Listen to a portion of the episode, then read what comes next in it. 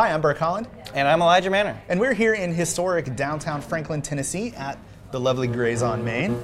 And we're here to bring you five things about NPM. Thing number one, you can run NPM init and then answer a billion questions. Wait, wait, wait, wait. There's a special flag for that. If you do npm init dash y, it'll take all the defaults and just make the package JSON for you. So you don't have to answer the billion questions? No. So you're saying npm-y and then I don't have to answer all those questions? I just saved you a lot of time. Wow. That's like half of my life back. You're welcome. If you could fix npm install, that's all of my Well, life that's still going to take some That's time. a little more complicated. Yeah.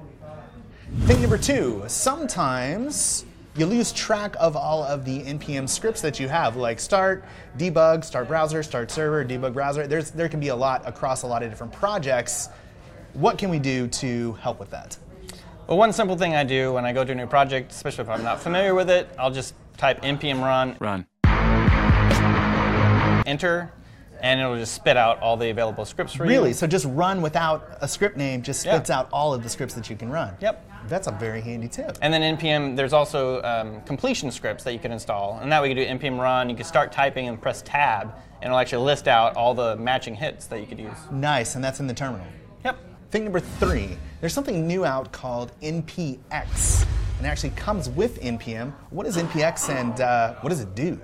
It's a great question. So if, if you at least have npm 5.2 or above, you already have it. Okay. And it does two main things. One, if you already have packages install, installed locally, like for example ESLint, you could actually play around with it in the terminal instead of being npm scripts. So if you run npx ESLint parameters or whatever, it'll first look locally if it's installed, and if you do have it, it'll use that one instead. Oh, okay. So you could have it installed locally, but use it like it's installed globally. Yeah, Does that okay, work? yeah. Well, what happens if I try to use it and it's not installed locally or globally?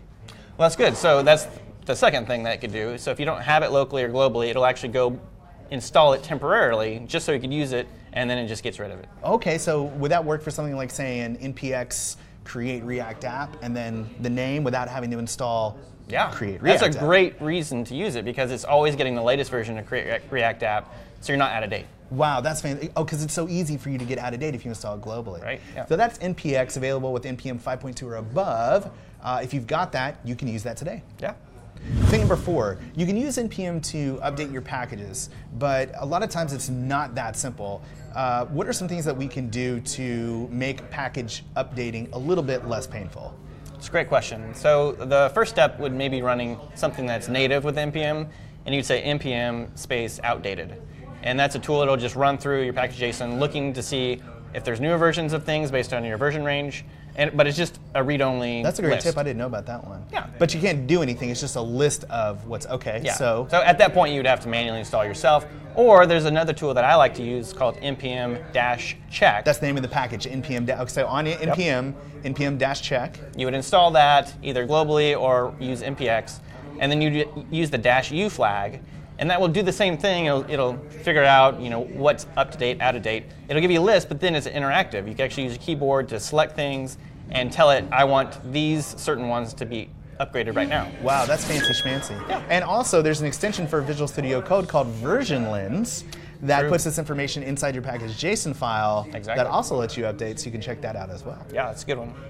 Number five, it's possible to link uh, NPM packages. And we do this in development to define dependencies between packages. And that's great, but if you link a lot of packages, it can get really hard to manage. Is there anything that we could do to make that easier?